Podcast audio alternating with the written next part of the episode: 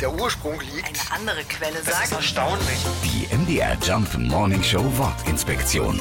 Gurke. Der Name Gurke stammt aus dem Altpolnischen. Ogurek wurde die Frucht schon im frühen Mittelalter genannt. Übersetzen könnte man das ungefähr mit grün oder unreif.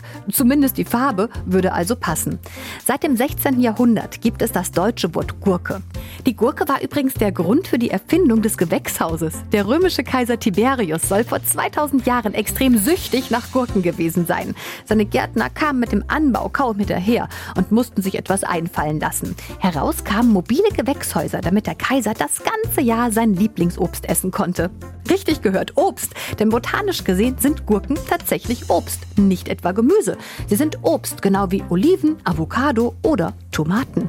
Die MDR Jump Morning Show Wortinspektion. Jeden Morgen um 6.20 Uhr und 8.20 Uhr und jederzeit in der ARD Audiothek.